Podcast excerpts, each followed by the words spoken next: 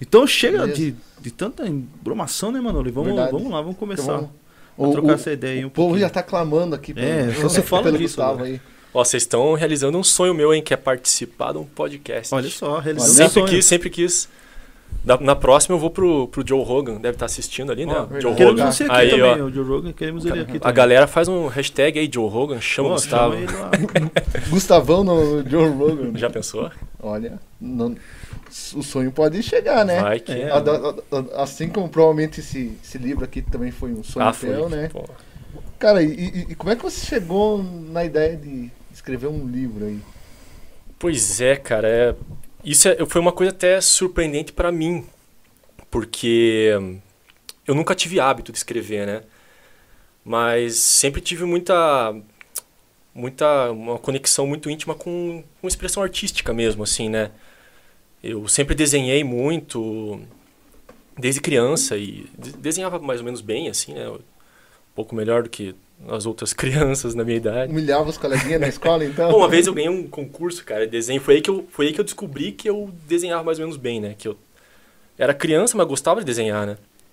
E aí, uma vez participei de um lá, ganhei, cara, eu, pô, acho que eu sou bom no negócio, né? Acho que dá futuro. Pior que não. Mas então, eu sempre fui uma pessoa muito criativa. Uhum. E sempre tive muita necessidade de me expressar de uma forma criativa, né? Então... desenho, depois comecei a tentar também música, né? Aprendi a tocar guitarra, então tive isso também na minha fase de juventude, assim.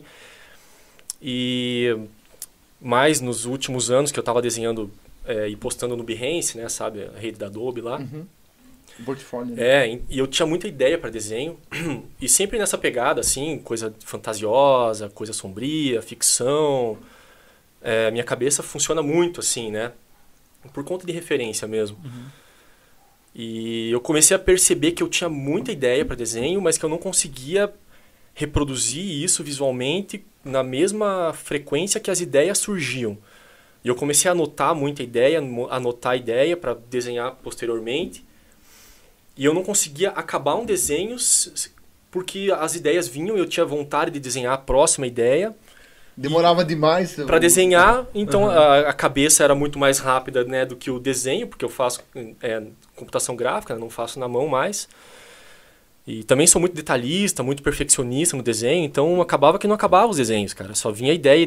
E conforme eu fui percebendo isso, que as minhas anotações estavam ficando muito, muito grandes, assim, tinha muita coisa escrita, eu pensei, eu vou começar a escrever essas minhas ideias de uma forma linear, assim, começar a conectar as ideias e tentar investir, assim, em uma ideia para, de repente, virar uma história, né? Um conto, pensei. Isso foi entre 2015 e 2016. 2016 agora já, não foi? Foi, não. Eu não tinha hábito de escrita, na verdade.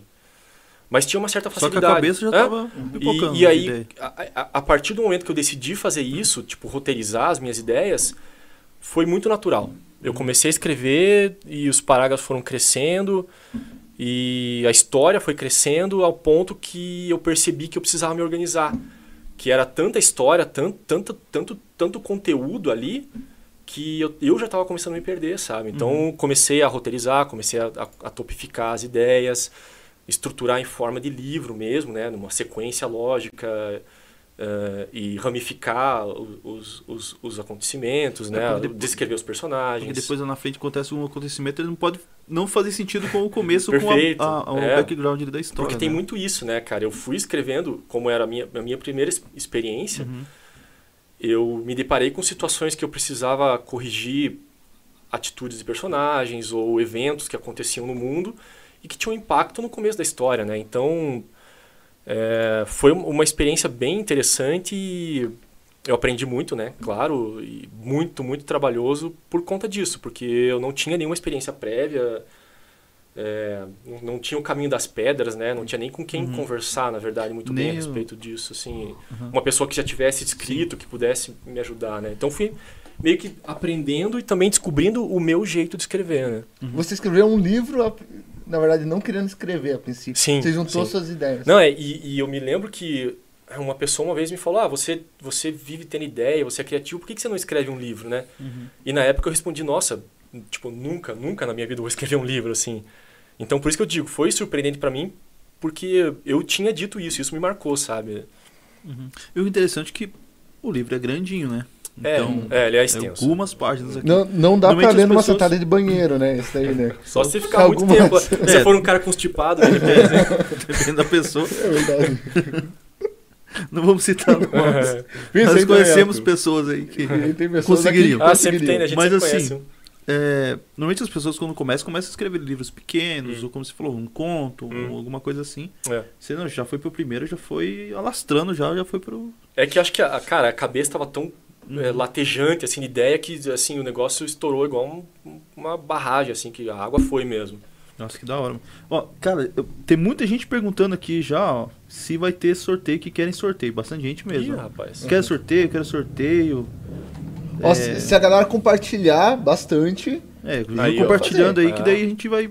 Quem sabe, né? É verdade. Eu acho que se tiver bastante compartilhamento e bastante gente... Chegando, a gente pode fazer um sorteio. Tem que interagir. Eu já falei que a gente ganhou aqui, né, mano? Dizem que a gente ganhou. Falaram aqui, ó. Eu até tirei do plástico. Esse aqui... Pra ele não tomar de volta. Então vai ter que fazer o pix já. A gente já fez assim, que esse aqui daí é o meu, esse aqui a gente sorteia. Fechou. Não gostei muito dessa Não gostou da ideia? Ah, beleza. Não, a gente vê o que faz então, mano. Eu acho que vamos ver se rola o sorteio. Se a galera contribuir, pode ser que role. Mas tem bastante gente pedindo já sorteio, daí a gente vai... Vamos fazer sim. Boa. Ou não. Não, a gente vai fazer sim. O Gustavo, a gente tava conversando aqui até antes de começar. Então ele deu a ideia, mas a gente quer a interação da galera pedindo aí. É isso aí. Lembrando que a gente tá também no YouTube, então, Tamandaré Notícias lá no YouTube, a gente tá ao vivo lá também, né, mano? Uhum. Tem alguma interação já no YouTube aí? Ó, tem uma galera aqui mandando. O João Chac já escreveu aqui, quero sorteio. O Alan também tá mandando, o João Vitor. Né? Exatamente. Vamos ver se a galera vai compartilhar bastante. Aqui no Facebook também, a galera comentando que quer sorteio, o Marlon da Silva, nosso amigo Marlon, mandando que quer sorteio. Vários João aqui, mandando que quer sorteio. A Sueli tá falando que veio pelo Eric, que quer sorteio também. Então a gente já vai ler mais participações de vocês aí. Mas enquanto vamos dar uma conversada com o nosso cara, você tem um livro bem denso aqui, né? Uhum. Não só li, mas uma história meio complexa, né? Uhum. Passa um spoiler mais geral, assim. Não, primeiro, assim, é um release básico, assim, release, né? Sem spoilers. Tá, sem spoilers. Eu quero ler. É verdade, o Rato não gosta de spoilers. Não spoiler. São 524 páginas, então eu vou tentar segurar um pouco, mas... Também vou tentar ser sintético. Assim, o personagem tal morre. Não! Não se apegue a tal personagem que ele não se apegue a personagens. Já começa a chorar. Tem vinagre no livro, né? Mas sabe que pode acontecer. Mas vamos lá. Eu vou tentar ser objetivo, mas como vocês viram aí, né? Não é fácil. Como é que eu vou dizer? Eu criei um universo, né? Que é único, assim, né? Não me baseei em nada que já existe. Uhum. Então eu precisava descrever, de certa forma, esse universo para introduzir a história. Então tem muitas civilizações diferentes, culturas diferentes, criaturas. E como eu precisava dar um pano de fundo para isso, então a história já não começa, vamos dizer assim, nos plots principais, né? Uhum. Então tem uma boa introdução aí que o leitor vai conhecer o protagonista, vai conhecer um pouco de onde ele vem e para onde ele vai, né? Que são duas coisas bem importantes da história. Então é um filme, desculpa. Que na minha cabeça é um spoiler. Olha aqui, então o livro, o que acontece? Ele tem um narrador. Uhum. Que é uma testemunha ocular da história, lógico. É ele que conta a história no livro. Ele é o protagonista que introduz o livro. E ele é um mercenário viajante.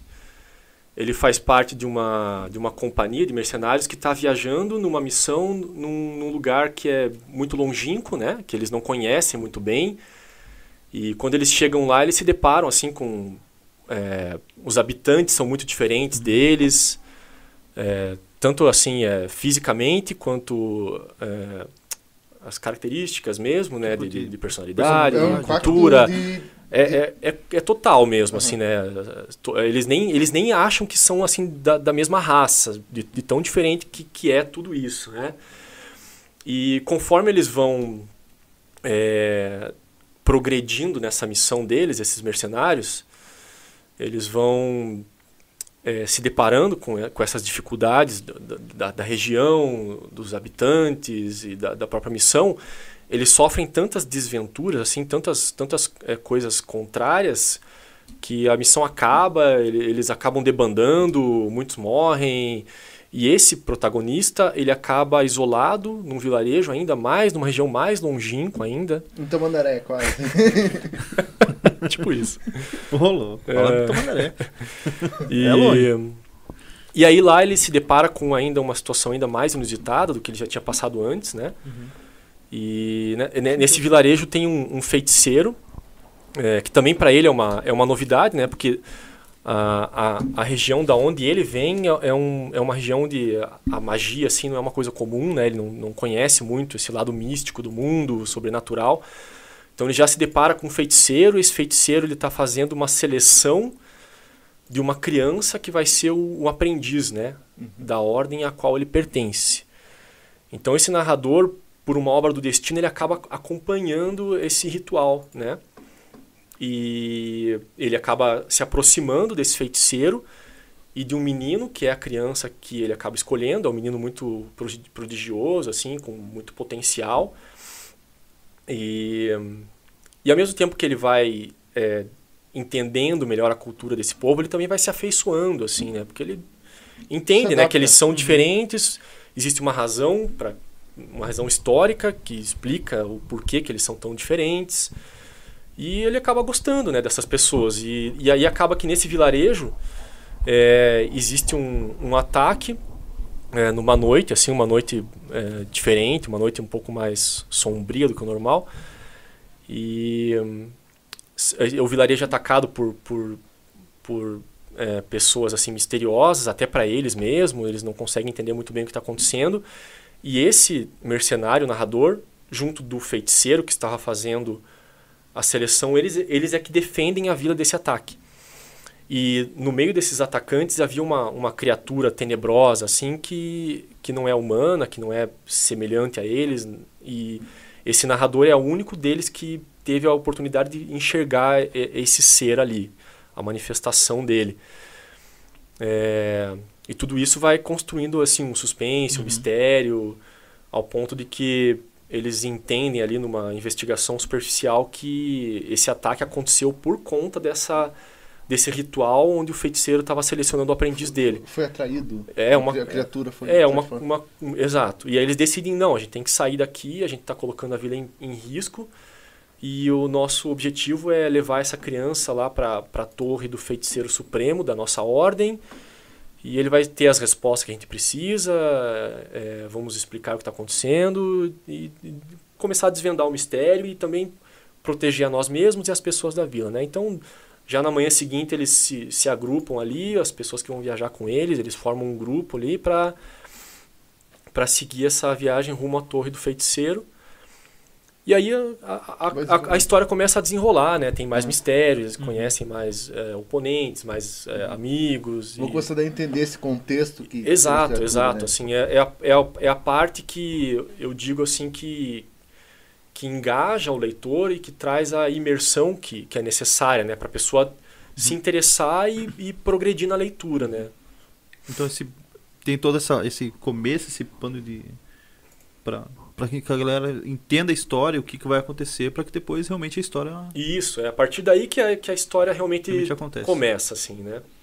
E como é um livro de fantasia, assim, então, como você falou, então você criou todo o universo, assim, então não foi baseado em nada, não, nenhuma... Não. Referência você usou. Assim. Exato. Não, referência, mas assim, não é tipo da mitologia nórdica ou... Não, então, eu procurei me isentar, assim. Eu sei que é difícil, né? Porque já foi feito quase tudo que tem para ser feito, né? Mas eu não queria usar raças que já são de conhecimento bem notório, uhum. lugares que já foram explorados, nada disso, né? Eu queria fazer uma coisa o mais nova possível, porque é como eu estava falando, eu tenho tanta ideia, a minha criatividade é realmente assim hiperativa, né? Eu falo que não tinha porquê eu não criar tudo, sabe? Porque uhum. eu tinha realmente muita coisa na cabeça. Então, se vem a ideia... Então... Exato, eu me aproveitei disso, assim. Bem legal. Isso acho que dá mais riqueza, assim, pra mim, na minha opinião, assim. Porque, claro, não que os outros, outros livros que são baseados em outra mitologia e tudo mais não sejam legais, né? Uhum. Mas, pô, é muito legal quando você vê o universo sendo criado e tudo mais. Sim. E todo aquele... E tudo que engloba, né? Claro, tem coisas que vão ser... Pode ter semelhantes, mas assim... Sempre, é muito legal, né? É normal, né? Né? Você mesmo citou muito bem, né? Mitologia nórdica é um negócio uhum, super rico. Sim. E eu, nossa, sou fissurado. Curte, né? Tem bastante de uma grande referência, assim, talvez a maior, é o Tolkien, né? É, sim, com certeza. Do Senhor dos Anéis, uhum. do Hobbit e tudo mais, uhum. que é um absurdo também, né? Eu vou já pegar esse gancho, falou do Senhor dos Anéis. A Lívia mandou um comentário assim, Lívia Hartmann. Cara, o Gustavo é o melhor escritor de fantasia desde o Senhor dos Anéis. Olha só. Olha lá, caralho. Estamos lançando pro Brasil. Ó, o Tolkien veio no podcast? Fã. Não veio ainda. Não veio. E nem vai vir, né? Porque... Não vai dar. Não tem como. Infelizmente. Só se a gente fizesse uma sessão mediúnica aqui. Talvez. De repente. Uma tábua Ouija, né? Talvez. Me chama, vou querer participar se ele aparecer aí. É louco. Porque no universo dele, eles têm uma língua, né? Ele criou até uma língua. O élfico, né? É um absurdo. Né? Diz que ele era linguista, né? Diz que ele trabalhava com isso. Mas pô, é muito legal isso, né? Então, assim, como dar o valor pra obra, tipo, ela ter coisas únicas, né? Então, pô, você ter criado um universo e os personagens, assim, é muito legal mesmo. É porque tem que ter profundidade, né? Personagem, eu até... sentir mais dificuldade nas personagens do que no universo, porque o universo ele acaba sendo um pouco mais estático, né? A mudança do universo ela acontece numa frequência lenta, né? Enquanto os personagens eles estão vivendo a história, né? Então ao mesmo tempo que eles têm que ter consistência, né? Que você não pode fazer um mesmo personagem agir de formas que não são coerentes, né? Você também tem que ter a percepção de que ele está sofrendo. Então ele pode ter conquistas, ele pode ter vitórias, ele pode ter derrotas e traumas que vão sim fazer com que ele de repente se comporte de uma forma diferente. E o que isso vai mudar no decorrer da história, na Exato, personalidade dele, né? Isso foi uma das coisas que eu senti mais o desafio mesmo da escrita. Foi manter essa verossimidade, né, das personagens, principalmente, e também do universo, né? Porque isso que vai gerar empatia com o leitor, né? O leitor vai olhar, vai se identificar com uma situação ou outra e vai fazer... Eu procurei criar personagens com bastante diversidade justamente para chegar nisso. Para fazer as pessoas se identificarem, mas também para criar... um grupo que fosse heterogêneo, assim, né? Eu gosto disso, assim, né? Eu acho isso bastante interessante. Então, você vai ter personagens ali mais sisudos, mais sérios, uns mais sombrios, outros que traz aquele humor que tem que ter, né? Até para quebrar um pouco. Às vezes atenção, né? O livro acaba entrando em umas partes mais pesadas, assim. A própria leitura acaba ficando um pouco mais tensa. Então, às vezes, é bom quebrar com alguma coisa ou outra, assim, né? Que saia disso. Muito legal, cara. Muito, realmente... Eu gosto bastante também, principalmente de histórias, assim, né? Não só de leitura, mas principalmente história, que no universo fantástico e tudo mais. Então, a gente... Eu fico bem impressionado, realmente, assim, com a escrita, realmente. Porque, cara, é muita coisa pra se pensar. Porque depois, lá na frente, as coisas têm que estar bem amarradinhas, isso, né? Isso, e isso que é o complicado. A gente vê as séries, por exemplo. Começam a série lá, porque muitas delas são baseadas em livros, né? Só que daí, de repente, você vê que os produtores estão se perdendo. Eu falei, cara, mas isso não faz sentido, né, no que está acontecendo. Então, é uma dificuldade muito grande. Isso numa grande produção, né? Em grandes produções, né? Então, escrever um livro e pensar nisso tudo, né? A história acaba sendo uma grande teia de aranha, assim. E eu tenho que estar bem atento a isso para não deixar nenhum ponto sem nó, né? As coisas têm que se, se interligar, Vamos ler alguns comentários então, Manolo, aproveitar aqui que o pessoal tá flodando bastante. Opa, abri errado aqui. Vamos ver aqui. Nossa, tem bastante comentário, cara, no Facebook. Estamos também no YouTube hoje, então só para avisar o pessoal lá, Tamandaré Notícias. Então a Andressa tá mandando boa noite. O João Urchak, acho que é o nome dele, né? Tá mandando boa noite também. Ele tá participando bastante aqui. O Alan também tá mandando aqui. O Macaquinho. O Macaquinho já tá participando. O João Vitor Firmino já tá mandando conseguir. Parabéns, que bom que você conseguiu. Isso não sei o que, né? Talvez foi achar a live, né?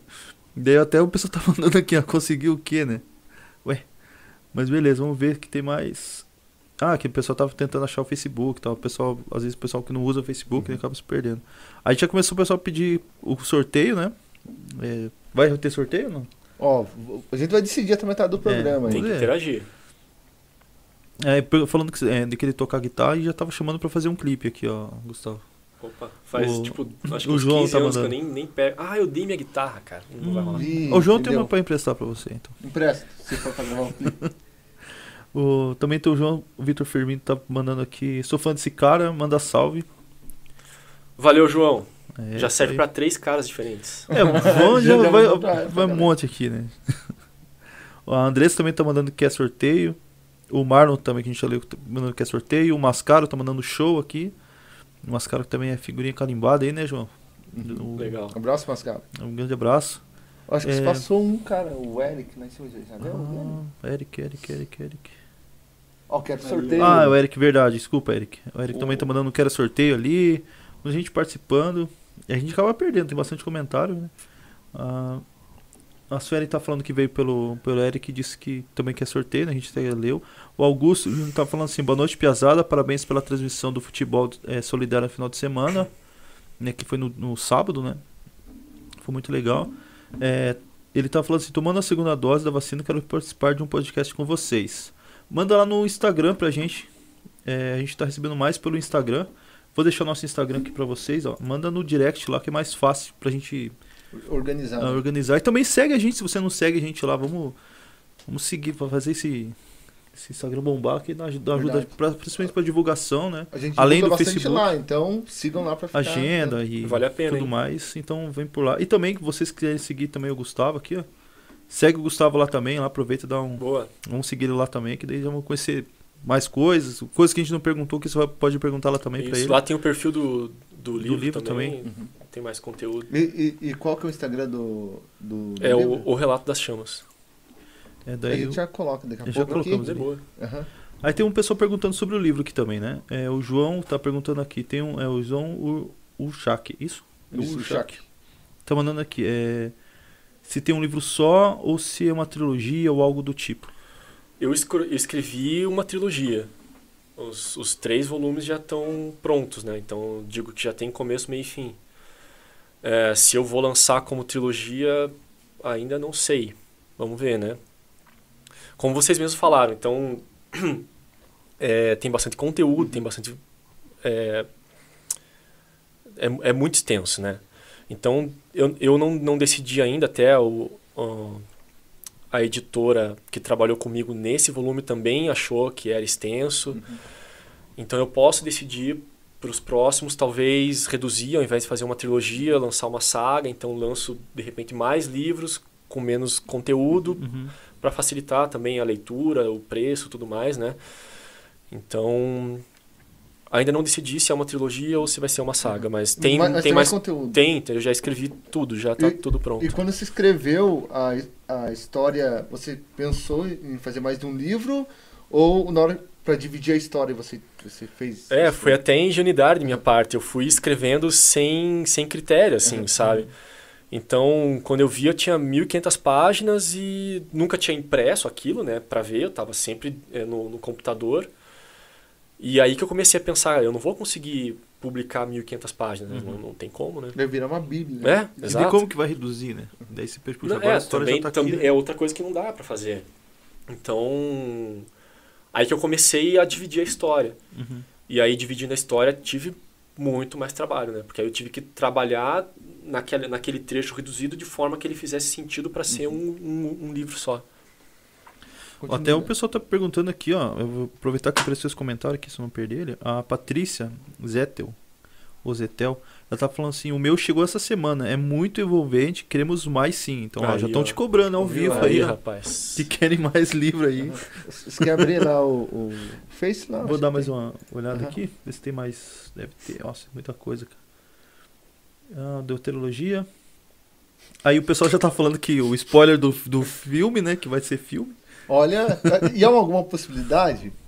Você já conseguiu imaginar isso daí como filme? Na minha cabeça é filme, cara. É. Eu não sei, pode ser a minha forma de pensar, né? Que é mais visual mesmo, mas eu vejo os personagens, vejo os lugares, vejo as cenas acontecendo.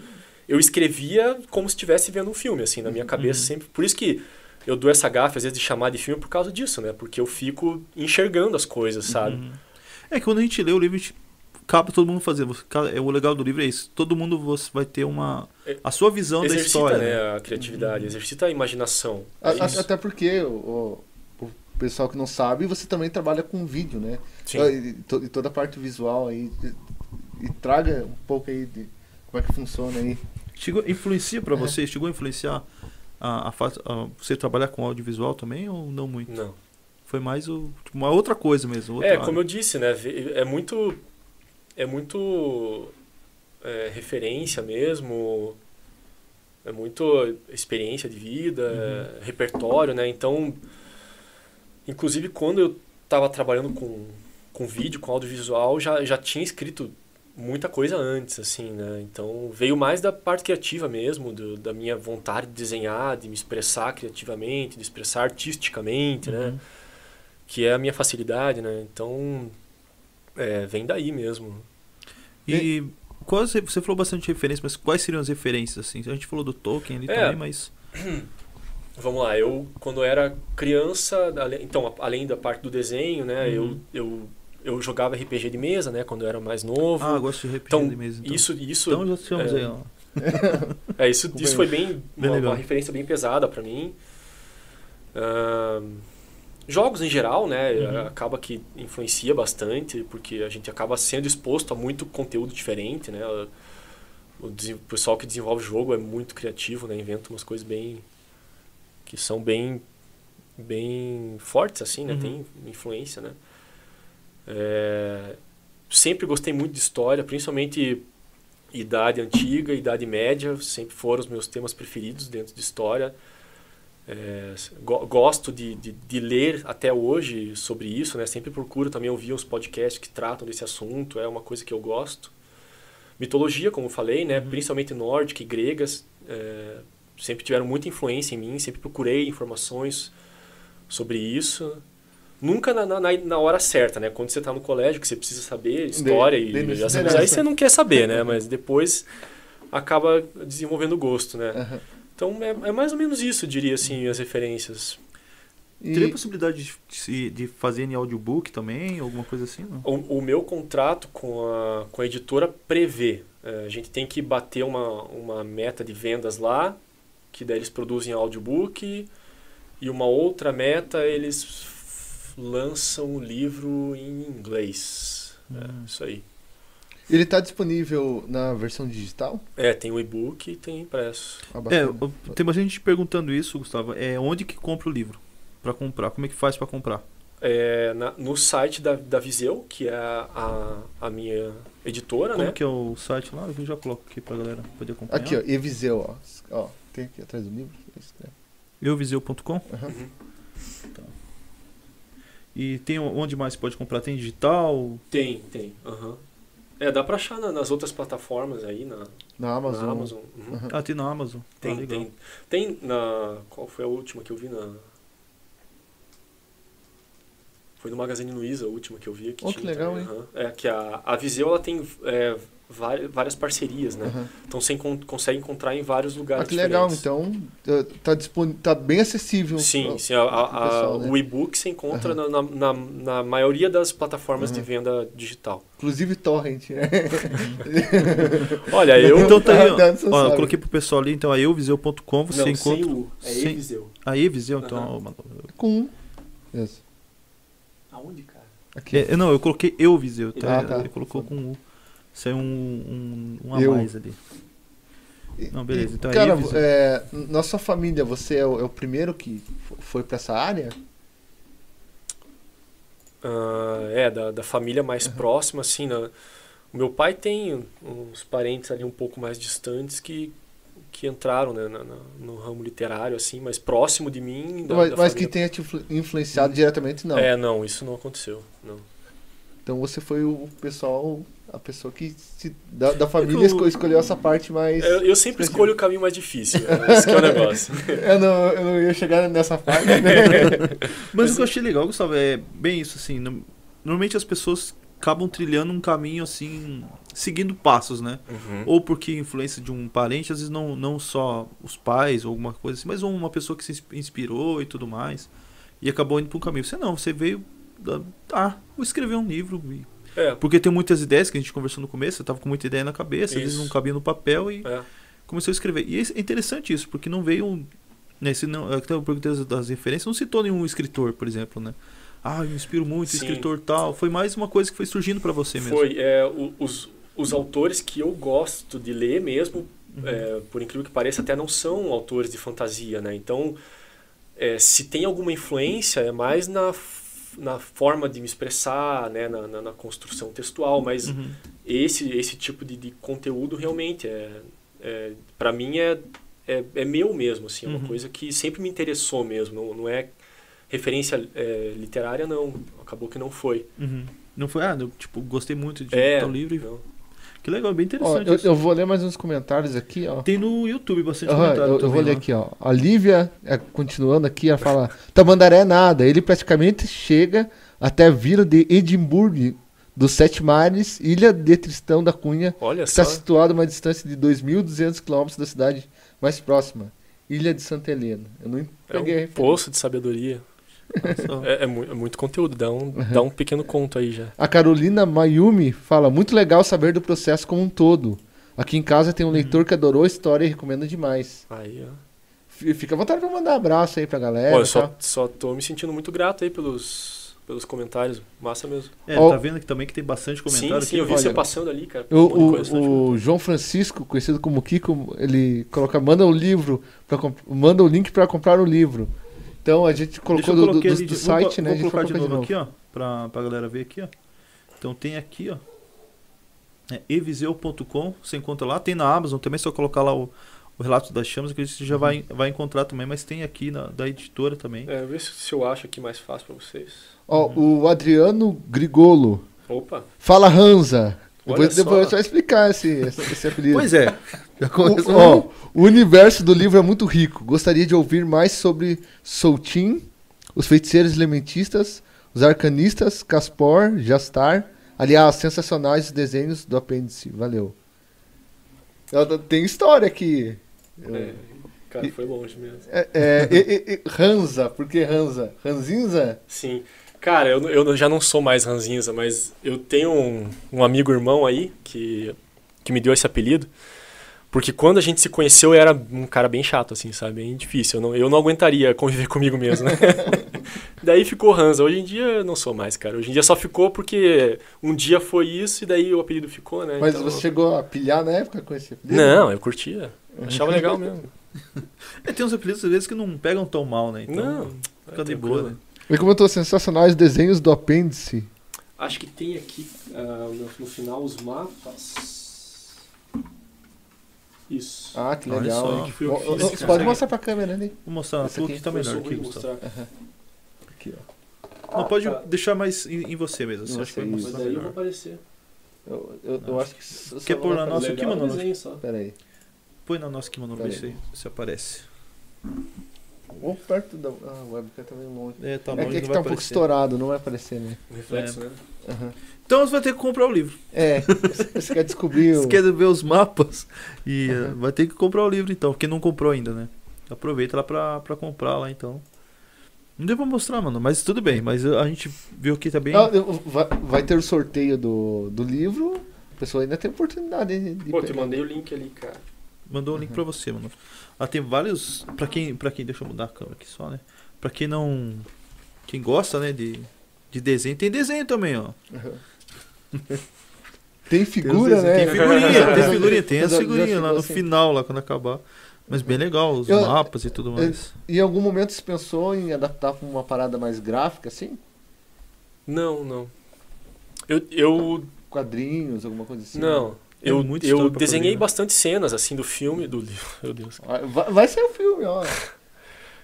É... porque eu gosto, né? Mas não cheguei a pensar nisso justamente porque tem muito conteúdo, então... Ia ter que condensar muita coisa. Isso, é. Mas sei lá, né? Às vezes rolam uns projetos, assim, derivados, né? Vai que surge um game aqui também. Oh. E o legal do mercado aí de jogos, que ele é muito democrático e acessível, né? Uhum. É muita coisa independente, né? Sim. Por exemplo, um filme para você lançar independente é quase impossível, né?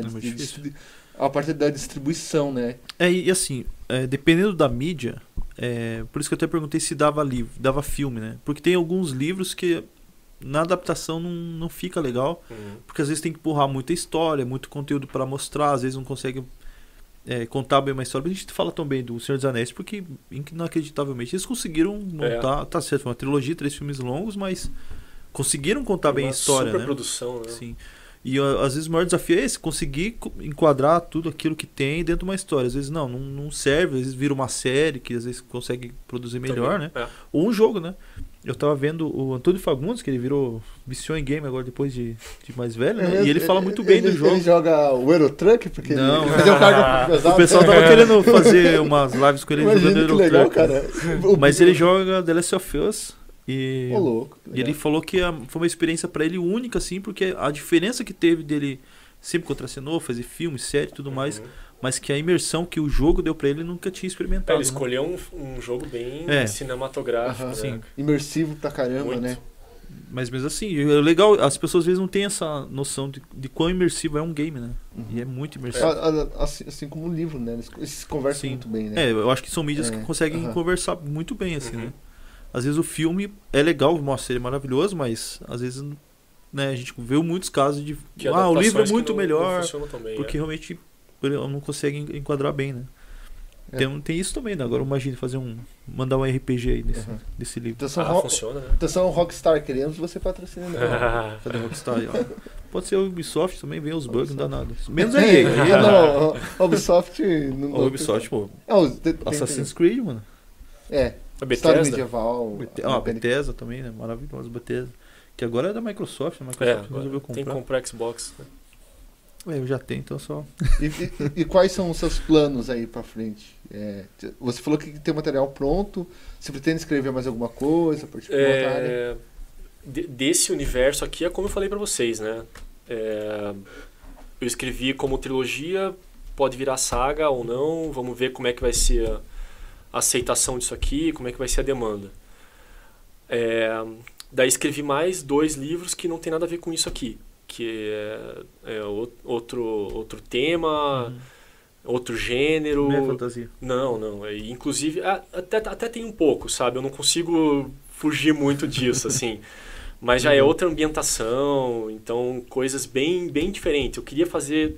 Queria sair da fantasia medieval, sombria, que eu escrevi tudo isso aqui, né? Então já estava, não vou dizer saturado, mas já tinha matado a minha vontade de fazer isso aqui. E eu queria experimentar uma coisa diferente. Então acabei escrevendo outros 2 livros que são bem menores e bem diferentes. Acho que a palavra é essa mesmo. Gênero diferente, uma pegada diferente mesmo e... pretendo lançar, né? Ainda não trabalhei nessa parte de garimpar, de repente, uma outra editora ou fazer de forma independente, que eu tenho pensado nisso agora também. Mas assim que eu consegui me dedicar um pouco agora a esse livro aqui... recém lançou, né? Recém lançou. Então ainda estou trabalhando um pouco ali no Instagram dele, né? Tenho conversado com bastante gente que está interessado... Então, quando eu conseguir me desvincular um pouco disso aqui, de repente eu tento lançar desses outros aí. Agora tem que trabalhar ele, né? Isso, exato. A minha ideia é essa. Então, é isso. Eu não perguntei pra você, cara, como que é pra um escritor independente? É muito difícil lançar um livro assim? Você teve orientação então, a partir do zero? Não tive orientação. Tudo que eu obtive de informação foi online mesmo, entrando em fórum, vendo muito depoimento de escritor que fez por conta, gente comparando, fiz por conta e também fiz com editora, né, tem os seus prós e seus contras, cada um, né, tem as suas peculiaridades. E quando eu me dei por satisfeito com a história desse volume aqui, eu tinha mandado e-mail para, assim, acho que quase 50 editoras diferentes. Desde as grandes até as menores, as menos conhecidas. Tive bastante resposta, algumas não me responderam. Eu recebi propostas interessantes, assim, e acabei fechando com a que melhor cabia, né, na minha situação atual. Mas o que eu ia dizer eu estava quase fazendo o processo de lançar totalmente de forma independente. Eu estava quase nisso já. Já tinha quase desistido de ter uma parceria com uma editora. E eu vi que, a partir do momento que eu decidisse fazer aquilo, eu ia ter ainda muito mais trabalho. Muito mais trabalho. A distribuição, o investimento também é muito maior. Eu ia ter que fazer o projeto gráfico, né? Ia ter que fazer revisão, ia ter que trabalhar nas questões burocráticas de e-book e do projeto gráfico também. Tem o ISBN, né? Tem as questões de registro, essas questões legais que, para mim, são outro idioma praticamente. E quando eu vi todas as etapas que eu ainda tinha para frente, eu me assustei um pouco, sabe? Eu estava disposto a fazer porque eu queria lançar. Mas eu estava pronto para encarar aquilo quando o pessoal da Viseu entrou em contato comigo, e aí eu até fiquei assim aliviado que deu certo. Porque é complicado, como eu estava falando, você fazer o processo sozinho é muito complicado, né? Realmente é bem pesado, assim, porque é bem isso, vai entrar numa área que você não entende.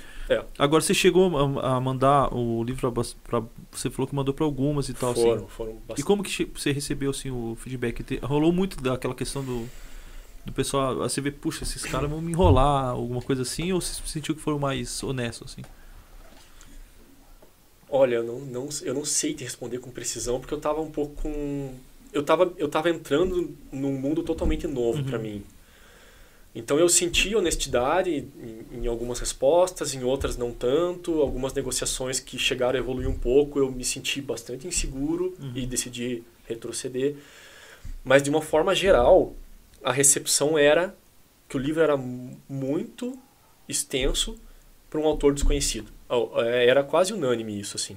Todo mundo falando. Eu cheguei a questionar se eu ia realmente seguir em frente dessa forma, ou se eu ia tentar escrever outra coisa, ou se ia tentar picotar o livro, porque era um consenso. Porque eles não esperam, talvez nem eles esperavam, né? Tipo, o cara nunca lançou nada e de repente chega com um livro enorme aqui, né? Com muita história, né? Exato.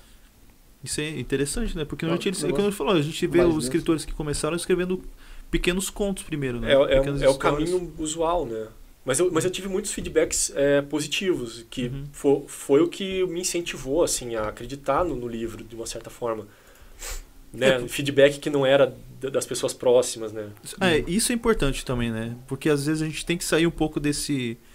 do nosso ciclo aí, para as pessoas ouvirem. Cara, o que você achou disso? Ou de qualquer coisa, não só de um livro, como no caso de estar falando do livro, né?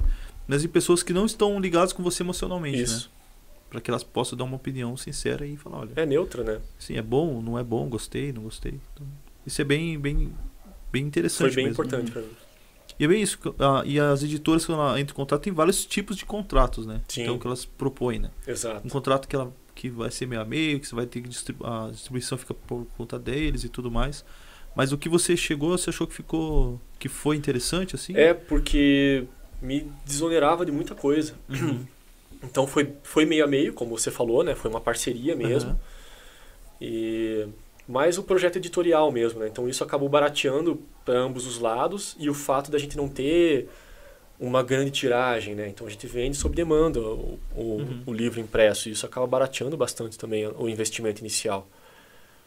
Então, foi o contrato que fazia sentido para mim naquele momento. E até para eles também, né? Com certeza, com certeza. Não, e agora... Hoje em dia você está com o pé bem mais no chão, então se você tentar um projeto mais mais individual ali, então você... Todo esse processo já tem noção como funciona, né? É, hoje em dia... Então, a primeiro momento, às vezes, foi a melhor opção exatamente por causa disso, né? Você não sabia onde procurar direito, né? A gente gravou um CD aqui, né? E foi de forma individual. Cara, que arrependimento. É muito trabalho, cara. Ah, legal. Quando tá pronto é maravilhoso, mas até chegar lá, mano... Cada etapa que você vai vindo é um BO novo, cara. Daí até... e essa parte de pós, vamos dizer assim, né? É a mais desgastante. Escrever isso aqui me tomou muito tempo, mas foi muito prazeroso. Assim, nossa, eu às vezes demorava um pouco para sentar e escrever porque eu sabia que eu ia ficar horas ali. E eu ia cansar, né? Porque é uma atividade que, apesar de você ficar sentado ali, mas toda hora... pensando, então a atividade intelectual gasta muita energia também.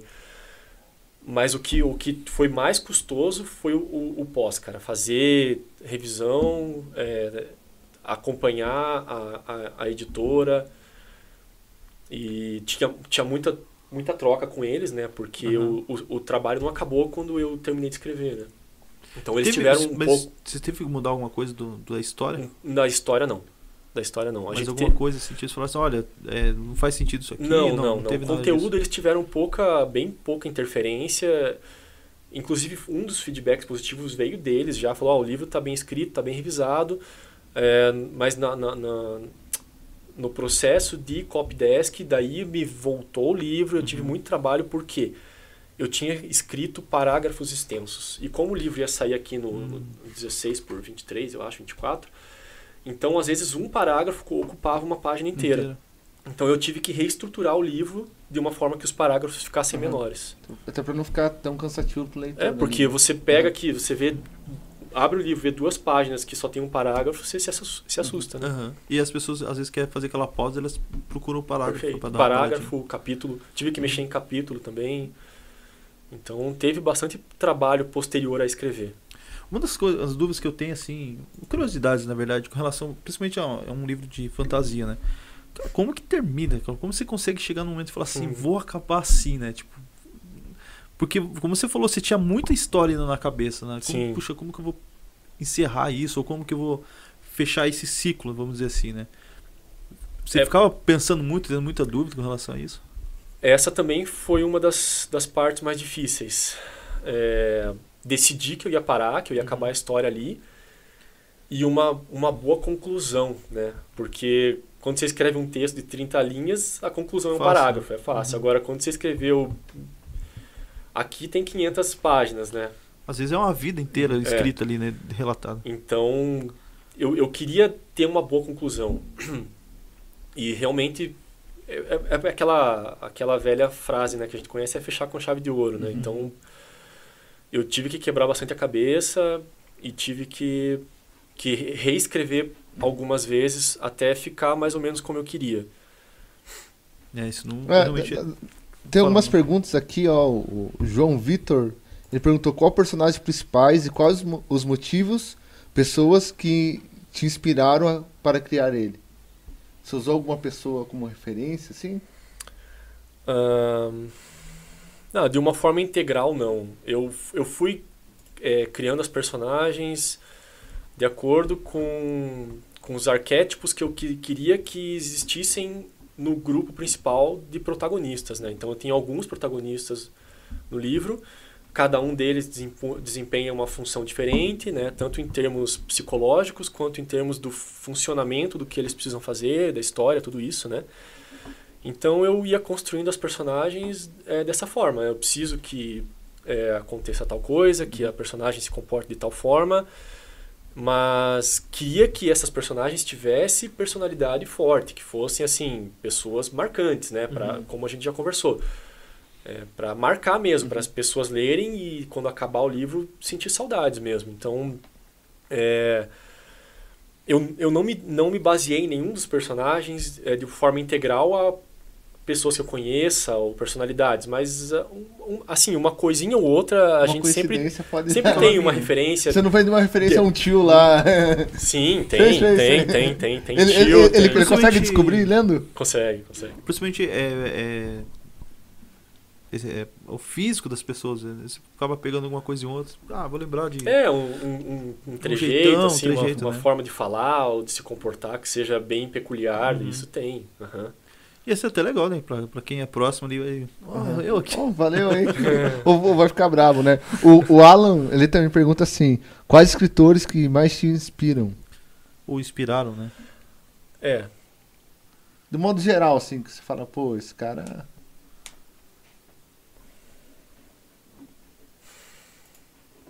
É difícil, ó. Aí, viu? Bom... É que às vezes muita gente, né? Eu vou dizer assim, né? Como eu já, mais ou menos, já expliquei também. Eu não... As minhas referências para escrever não foram os autores de fantasia, mas a inspiração nesse aspecto seria, com certeza, o Tolkien, né? A J.K. Rowling também. Mas em termos de autor, eu diria com certeza que os que eu mais gosto de ler é o Lovecraft, que é o que eu mais leio por uma questão de tempo mesmo, né? Me falta tempo. Então, o Lovecraft e o Bukowski são dois que eu consigo ler durante a semana, não preciso ficar investindo tempo, né? E Dostoiévski também, quando eu tenho tempo, eu leio. São esses são os que mais me inspiraram a ter o gosto pela literatura, sabe? Esses três que eu falei, com certeza. Daí que acabaram te inspirando também como eu disse, escrever também, né? A literatura fantástica, assim, não é minha principal fonte de leitura, né? Eu acho que isso que deixou bem interessante, né? Você não lê muito fantasia, mas escrevo fantasia. Já me criticaram por isso. Não seria... Foi algo bem ousado, né? Acho interessante. E até você falou que você escreveu algo que não era tão fantasioso... É você não ficar na zona de conforto, né? Sempre procurar um terreno que você nunca andou ali. Então, se desafiar, né? Isso é bem... É como eu disse antes, né? A minha cabeça sempre teve muito voltada para isso aqui. Então, se você vê os meus desenhos no Behance, os meus desenhos quando eu era criança, é tudo isso aqui. É tudo que está escrito aqui. Então, eu não sei porquê, mas sempre foi o que eu gostava, né? Uma coisa de... já tava desde ali. Sempre mesmo, né? Você nem sabia, mas já tava ali. Né? E já tava rolando. Legal. Já. Imagina encontrar uma professora lá que te deu uma nota baixa em redação. Fala, chupa, professora, você não escreveu o livro. Então, mas isso realmente é uma coisa que eu já podia ter percebido antes, porque eu não ia mal em redação. Eu sempre fui bem em redação, português, sempre tinha uma facilidade. Assim. Só esperar. É pizza? É, pizza aí. Opa. Já chegando assim. Deixa eu ver se tem mais comentários aqui. A Lívia tinha comentado mais uma pérola. Que o Adriano que fez os desenhos, é isso daqui? Do livro? Desculpa. A Lívia comentou que o Adriano que fez os desenhos realizados. Não? Os desenhos fui eu que fiz. Deixa eu ver. Todos os desenhos foram realizados, feitos por esse... não tinha entendido. Todos os desenhos foram realizados e feitos por esse gênio. É que ela colocou o Adriano Grigolo, deu a impressão que... O Adriano Grigolo foi o que comentou antes da história. Entendi. Que ele leu, né? Que eu não tinha interpretado, então... Mas que legal, cara. Então, e desde o processo, assim, que você decidiu escrever o livro pra valer, assim, que você... Que deu a forma, até ele ficar pronto, o projeto entregue, assim, deu quanto tempo e... Você pensou em desistir? Falou... eu comecei em 2016, acho que foi no meio do ano. E o livro só saiu esse ano em julho, né? Então foram 5 anos aí. E quando que ele ficou pronto? Porque foi, digamos, para a editora, assim? Ele foi para a editora no final do ano passado. No final do ano passado, e daí teve todos os processos editoriais, né, que a gente fez. Só que aí teve, não vou dizer uma falha minha, né, mas uma falta de experiência, porque esse volume aqui ele já estava pronto em 2018, vamos dizer. Eu já tinha escrito isso aqui que está aqui até 2018, só que eu quis continuar escrevendo, né? E eu fui até o fim de tudo. Então eu não precisaria ter feito isso, poderia ter já lançado só isso aqui antes, né? Mas assim, acabou te dando mais trabalho, né? Foi. Mas, por outro lado, também experiência, né? Tanto com a escrita, quanto com aonde eu queria chegar com a história. Então, eu pude voltar e alterar coisas aqui que eu sabia que iam ter impactos no futuro da história do livro. Aí você, olhando por esse lado, fica interessante, né? Porque daí, como você revisou, você falou assim, puxa, se mudar aqui vai ficar melhor. Só que é uma faca de dois gumes também, né? Uma espada, né? Porque daí você começa a mexer, daqui a pouco você tá mexendo muita coisa. Né? Isso foi uma coisa que eu notei, que eu fiz, nossa, diversas versões do livro, porque eu tinha uma dificuldade em me dar por satisfeito, assim. Eu tava sempre mexendo coisa. Tá, mas se eu mexer aqui, eu vou ter que mexer mais um monte de coisa antes e depois, então teve uma hora que eu tive que parar, chega. Você teve que bater o martelo, não vou mais fazer. E como tem sido a gente ouviu alguns feedbacks aqui dos leitores, né? Algumas pessoas elogiando bastante, mas como tem sido assim agora que lançou, que agora tá na mão das pessoas, elas estão começando a ler, como tem sido, você tem sentido o feedback das pessoas que estão lendo? Pois é, as pessoas têm sido bem gentis, assim, eu ouvi muitos comentários positivos. Pessoas que estão gostando, assim. Então, até hoje eu tô bem satisfeito com o que eu tenho ouvido. E não tem perguntado, pedindo mais informações, assim? Não tem mais história para contar aí? O que vai acontecer? As pessoas... Olha, já pede spoiler do próximo livro? Eu ainda não conversei... Eu não conversei ainda com ninguém que tenha terminado de ler. A não ser o Adriano, mas ele leu antes já, né? Ele foi uma pessoa que me ajudou. Faz pouco. Quando que foi ele lançou? A pré-venda aconteceu em junho, o livro começou a chegar na mão das pessoas no metade de julho. Então vai ser que talvez agora, a partir do podcast, a galera vai começar a mandar os feedbacks do que aconteceu, né? Aí podem pegar pesado, hein? Tô pronto pra tudo. A Andressa, ela tá perguntando assim, como foi lançar um livro na pandemia? Te ajudou a evoluir melhor? Ou... A pandemia ajudou. Ajudou porque, principalmente naqueles períodos de lockdown e de home office, que eu tava o tempo todo em casa... Então, ficava bem fácil de me dedicar ao livro, de me concentrar. Foi um período bastante produtivo para mim. A gente acabou fazendo outras coisas, né? No meio da pandemia, acabou... Então, inclusive, né? Um desses outros livros aí que eu falei para vocês, que eu escrevi e que não tem nada a ver com isso aqui, um deles foi durante no primeiro ano de pandemia lá, que logo começou, que eu me vi naquela situação de estar bastante tempo em casa... Aí acho que até a cabeça fica um pouco mais... Poderia ficar ociosa, mas aí, no meu caso, acaba tendo muita ideia, né? Então, um deles eu escrevi durante a pandemia, durante o home office. E acabou gerando mais conteúdo aí também, né? A gente viu bastante pessoas, né, em época de pandemia fazendo... descobrindo outros hobbies até. Verdade. Porque às vezes, puxa, se ficar muito tempo lá, mesmo aquele hobby que você já gosta de fazer, mas chega uma hora que até aquilo começou a pesar, né? Então, a gente viu muita gente fazendo isso. Chegou a fazer algumas coisas diferentes que você não fazia, fora escrito? Ou só foi mesmo? Porque o Manolo, você também chegou a fazer também, Manolo? Não, eu fiquei em casa jogando...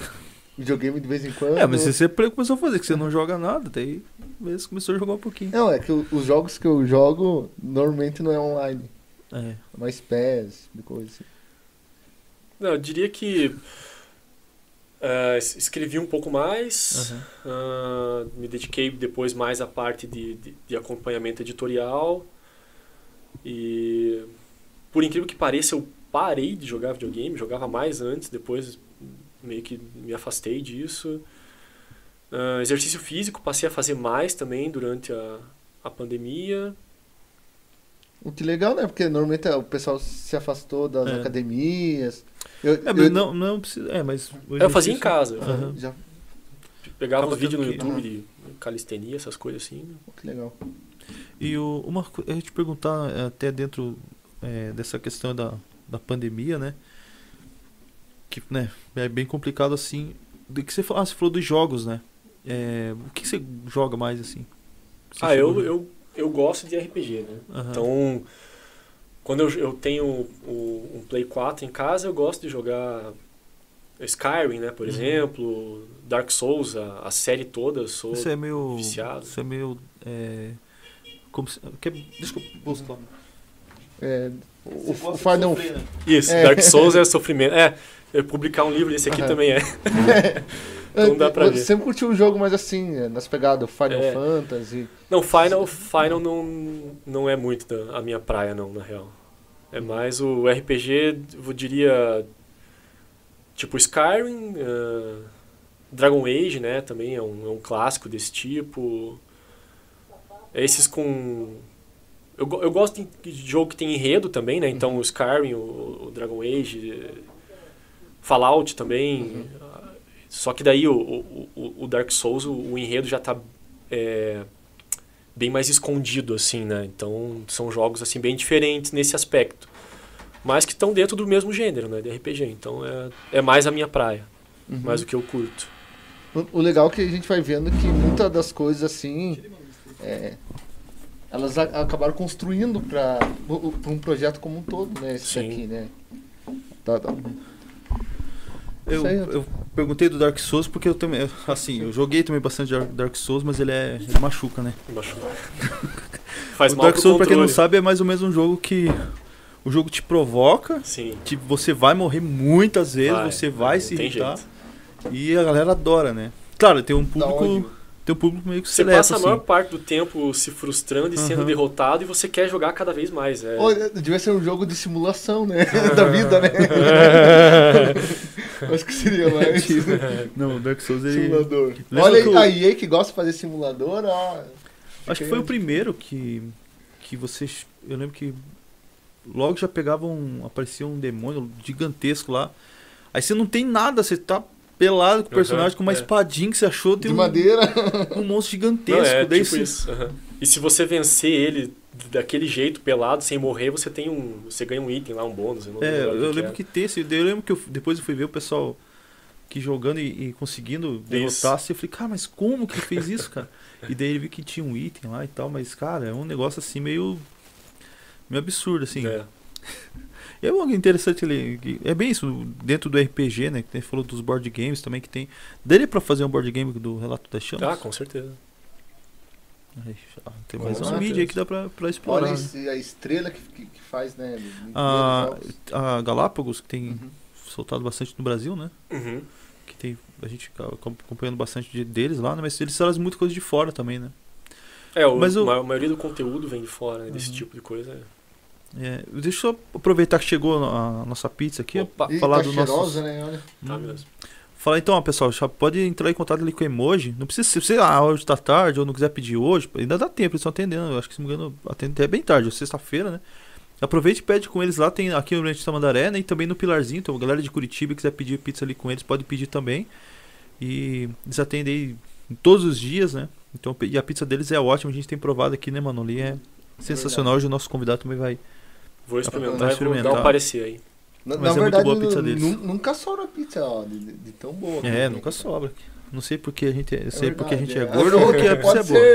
Eu acho que o nosso peso explica um pouco, né? Mas, cara, o universo de games é riquíssimo, né, cara? A gente tava falando disso e jogando um Skyrim da vida, um Dark Souls mesmo, se pensava, poxa, nos teus personagens ali, na tua história ali dentro, não?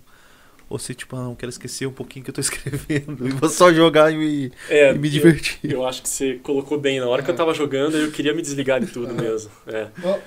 Mas você já viu alguma história posterior à escrita do livro que você fala, o Jaguara roubou a parte do livro? Vejo muita semelhança. Mas aí também eu não sei se realmente é uma semelhança óbvia, assim, ou se já eu tô começando a ficar paranoico e ver o livro em tudo que é canto, assim, sabe? Mas tem, né?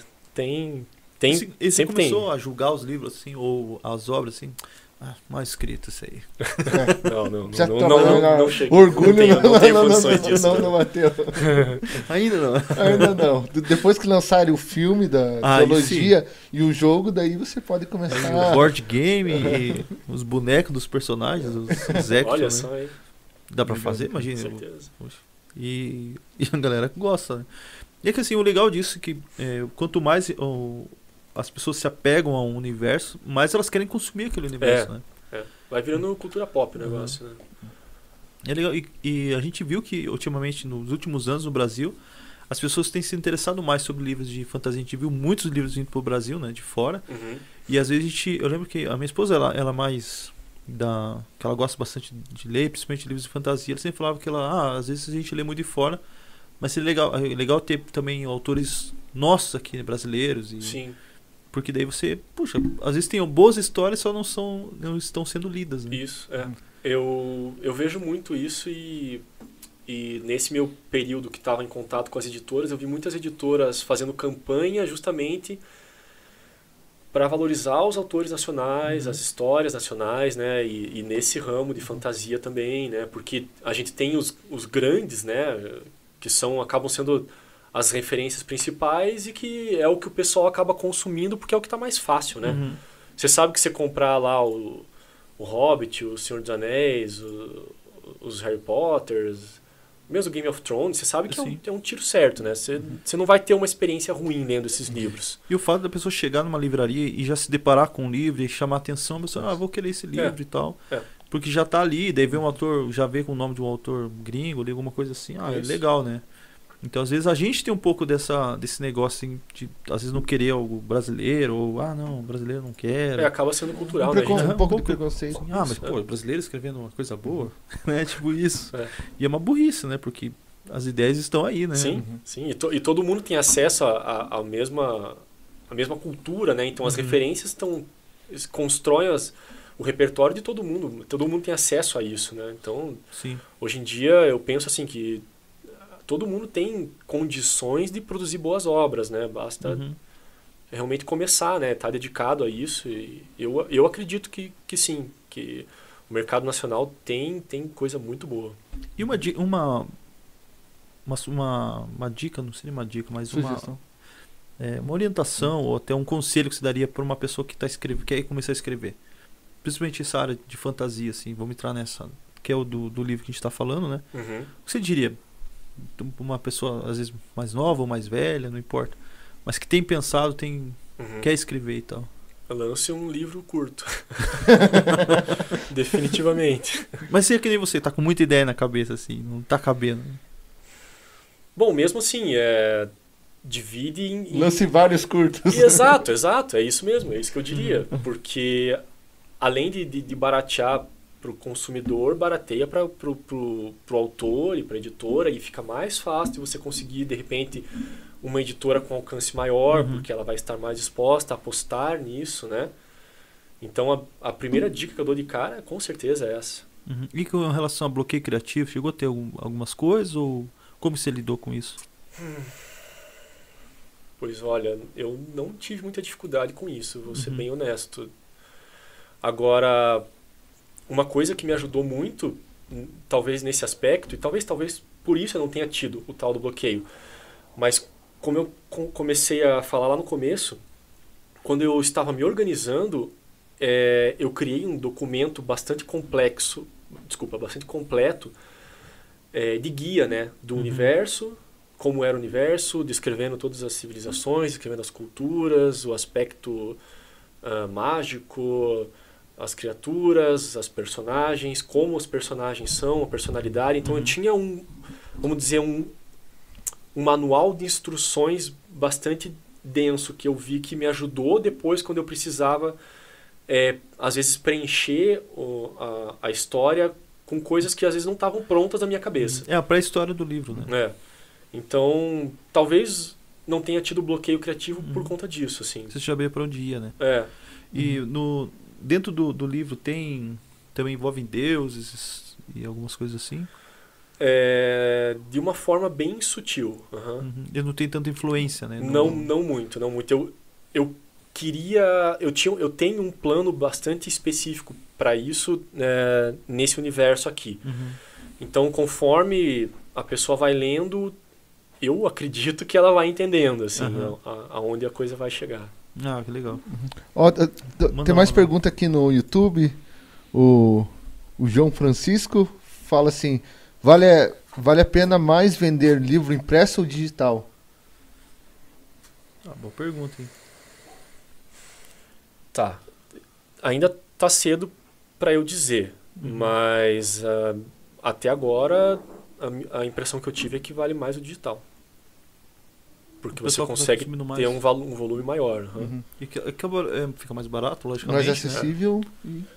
Então acaba que o número de livros é maior. Não, mas tem gente que tem aquele negócio de ter um livro físico ali pra... Não, eu sou um desses. É experiência, né? Essa experiência de pegar. É que, por exemplo, os leitores, como o Kindle, por exemplo, eles trouxeram uma experiência legal, né? Pra leitura. Claro, não é o livro, mas ele dá uma experiência muito legal pra leitura. Porque ele não cansa a vista, ele tem uma... E às vezes você ter livros grandes e pesados como esse, né? Você ficar carregando pra tudo que é canto. E com o Kindle você senta na cama...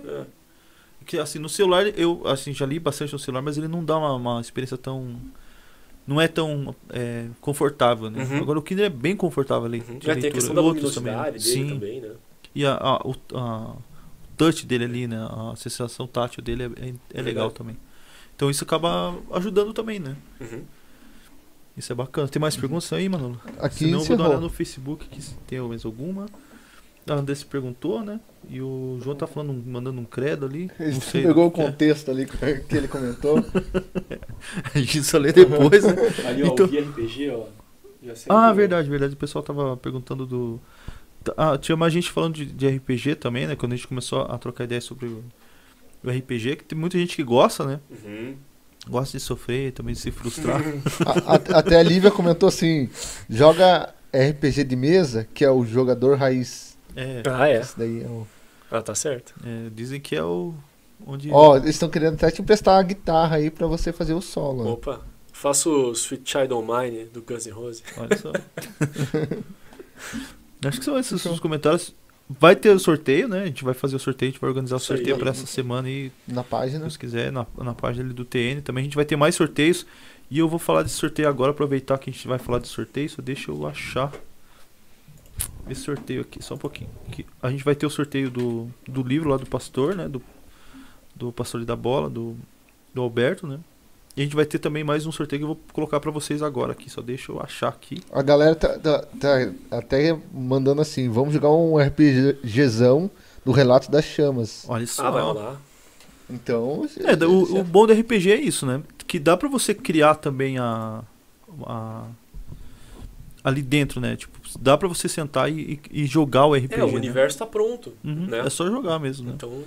eles não precisam ter as pecinhas e tudo mais. Você pode ir jogando... O legal do RPG de mesa, a galera é muito criativa, né? E desenvolve muita criatividade, né? Ajuda muito a desenvolver. Eu vou achar aqui só. Que é aquele que eu mandei pra vocês lá. Que é do Luan. O Luan ele mandou pra gente hoje. O Luan veio algumas semanas atrás aqui. Ele é humorista aqui em Tamandaré, de stand-up. Então a gente vai sortear 2 ingressos, né? Isso, são 2 ingressos pro dia 11, que vai rolar o stand-up aqui na era do Chopp, aqui no Cachoeira. Então daí a gente vai sortear. Ele falou pra gente, sorteia 2 ingressos lá pra galera. Então tá aqui, ó, pessoal, vai rolar também. Eles vão vir, vão estar aqui no dia, vão fazer esse show no dia 11, né? Ali na era do show, ali na Fernando Kruger, né? Então a gente vai sortear 2 ingressos também do show deles, tá? Então pra esse aí eu sorteio exclusivo aqui do podcast também, eles mandaram pra gente. Então, ó, tem bastante coisa que a gente vai sortear. E pô, e o Luan, pra quem assistiu o podcast na semana que ele veio, né? 2 semanas atrás. Eles têm muita história boa e tal, e tudo mais. Então vai estar o André Texugo também, que estava aqui no dia, estava, né? Junto. Estava junto, foi bem legal. Se você não viu, dá uma procurada no canal lá. Isso, tá bem tem legal. Aqui também. E a gente também vai sortear, além do... Tem mais um que é do pastor, né? Opa. Será que teremos aí? Qualquer coisa eu pego o livro ali. Diz que vai ter aqui. Ó, diz a produção que vai ter. Diz que vai ter aqui, ó. Que tá aqui também, a gente vai soltar também do Quem é o Pai, que é o livro do pastor Alberto, né? Ali da Bola de Neve. Também ele esteve aqui, falou com a gente, foi bem legal. O livro é bem interessante também, pra quem curte também. É umas experiências legais que ele tem ali, que ele trouxe pra gente. E também agora, nós vamos anunciar também o sorteio aqui. Do exemplar. O exemplar do Elton. O exemplar vai ficar comigo. do Relato das Chamas. Então, ó, vai estar aqui bonitão pra vocês. Aqui, acho que eu escondi um pouco da luz. Aí, bonitinho aqui. E depois pode falar o que achou, eu quero saber. Ah, vou falar sim, pode ter certeza. Pode descer a lenha. Não, capaz. Eu gosto de livro assim, então, de histórias, né? Uhum. Boas histórias. Então vai rolar também aí. Então manda aí nos comentários também. Ah, eu quero, eu quero. Daí a gente vai também fazer o sorteio aí do Relato das Chamas. Então, só coisa boa, hein, Manolo, nesse podcast. Fala deles, né? Fale mal aqui, cara. Fale mal. Pensaram que a gente tava no chão? A gente acertaram, né? O máximo que se pode fazer agora é pisar, né? É verdade. Derrubar não derruba mais. Tá certo. Gustavo, quero te agradecer, cara, demais por você ter vindo. Passou rápido demais. Foi. A gente nem abriu a pizza, né? Pois pra mostrar pra galera, pra deixar a galera com inveja. A gente sempre faz isso aí, né, mano? Pra deixar a galera no vício. E olha aqui, ó. Então, ó. Olá. Ó, da Emoji. Tá bonito, hein? Olha aí. Então, peça de vocês, ó. Ó, escondi o Manolo. Ó, vou deixar essa caixinha ficar mais bonita, Manolo. Eu vou fazer só os buraquinhos fora. Vai ficar literalmente o Emoji. Eu vou deixar aqui só pra fazer uma moral com o nosso patrocinador. É isso aí, a galera da Emoji tem sido bacana com a gente aí. Então, cara, quero te agradecer mesmo. Demais você ter vindo. Foi sensacional, realmente. É, parabéns aí pelo trabalho, né? Muito trabalho, né? A gente sabe que no Brasil não é tão fácil, né, fazer isso. E não é tanto valorização, que a gente até comentou. É cultural, é difícil, né? Não existe incentivo. E qualquer pessoa que tenha coragem, né, de fazer um negócio desse merece, com certeza, aí, nosso respeito e parabéns. Legal, obrigado aí pelas palavras. Foi uma satisfação estar aqui com vocês. Fiquei bastante feliz. Agradeço também. Tava ansioso pra vir? Né? Tava. Sempre. Agradeço também o pessoal aí que participou. Olha, e que mandou mensagem. Tem um monte de mensagem depois. Eu vou ler mais uma mensagem aqui. Que se eu não ler isso aqui, eu apanho em casa. Que a minha esposa, Adriana Vieira, tá mandando aqui uma que entrevista incrível. Então ela assistiu, gostou bastante. Ela só que... provavelmente esse livro do Crowto ganhou vai virar dela. Já entendi. Ela tá mandando que já estou ansiosa para ler o Relato das Chamas. Então ela com certeza vai ler. Porque, ela vai te dar um feedback. Assim, eu vou ler esse livro, mas eu vou demorar, porque eu sou meio lento para ler. Tranquilo. Mas ela devora o livro, então é impressionante. Então se quiser, pode mandar tua consideração final, mandar um abraço para quem você quiser. Fiquei bem satisfeito de participar, gostei de conversar com vocês. Achei bacana a participação do pessoal aí também. E espero que o pessoal goste aí, que seja uma experiência boa ler o livro, porque depois que eu publiquei eu pensava muito nisso, né? Quero que as pessoas tenham um momento bom, assim, lendo o livro, né? Que seja legal, que leiam e que tenham prazer lendo mesmo. É basicamente isso. Então, se for uma leitura boa, eu já fico satisfeito com esse trabalho aí. Já me dou por uma vitória. Ó, humilde, né? Ô, louco, olha. Humilde. Isso aí. Vamos ver se ele vai manter os meus discursos quando tiver o filme lançado. E os jogos. Ó, vamos deixar ao vivo gravado aqui. Quando for lançar o livro, livro, quando for o filme, série, a gente quer você aqui de novo pra... Com certeza, certeza. Quero voltar. Show de bola. Mas agora, sem e-mail, né? Sem brincadeira. Claro, cara, quando tiver alguma coisa ou quiser vir, a gente, cara, as portas estão abertas. Legal. A gente vem, troca ideia, fala de... Nem que seja um dia sempre vim jogar uma conversa fora. Ah, mas eu venho mesmo. Eu venho.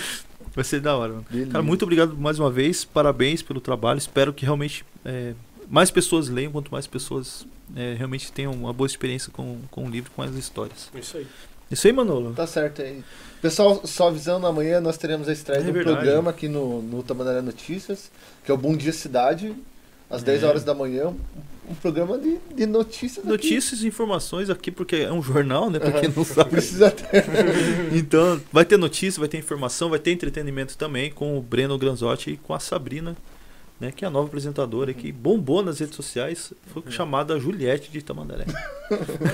Ou Cláudia Leite, né, gente? Ou Cláudia Leite. Né, Brendo? Foi uma brincadeira, mas então vai estrear amanhã, né? Vai ser bem bacana também. Então fiquem ligados aqui às 10 horas da manhã, aqui pela página do Tamandaré Notícias e também no YouTube, né? Beleza, então. Agradecemos mais uma vez ao Gustavo. E semana que vem, quem vem, Manolo? Semana que vem? Olha lá. Sabe quem vem semana que vem, não? Eu posso dar spoiler? Pode falar. Então, aproveitando aí que ela tá com moral, com tudo aí, a Sabrina ela vai estar aqui. A Sabrina que ela trabalha na TV. Isso, também, ela trabalha na TV. Então ela faz merchans na TV há muitos anos já. Então ela vai falar pra gente, contar os bastidores da TV e os podres da TV. Olha só, hein? Isso vai tá bom. Vai ser da hora, vai ser louco o negócio, que a gente quer saber só as treta loucas. É verdade. Então, a semana que vem a Sabrina vai ter... A produção incompetente não fez a arte. Não. Então a gente não tem arte ainda, mas a gente vai lançar. A gente só não vai demitir porque a gente queria ter feito.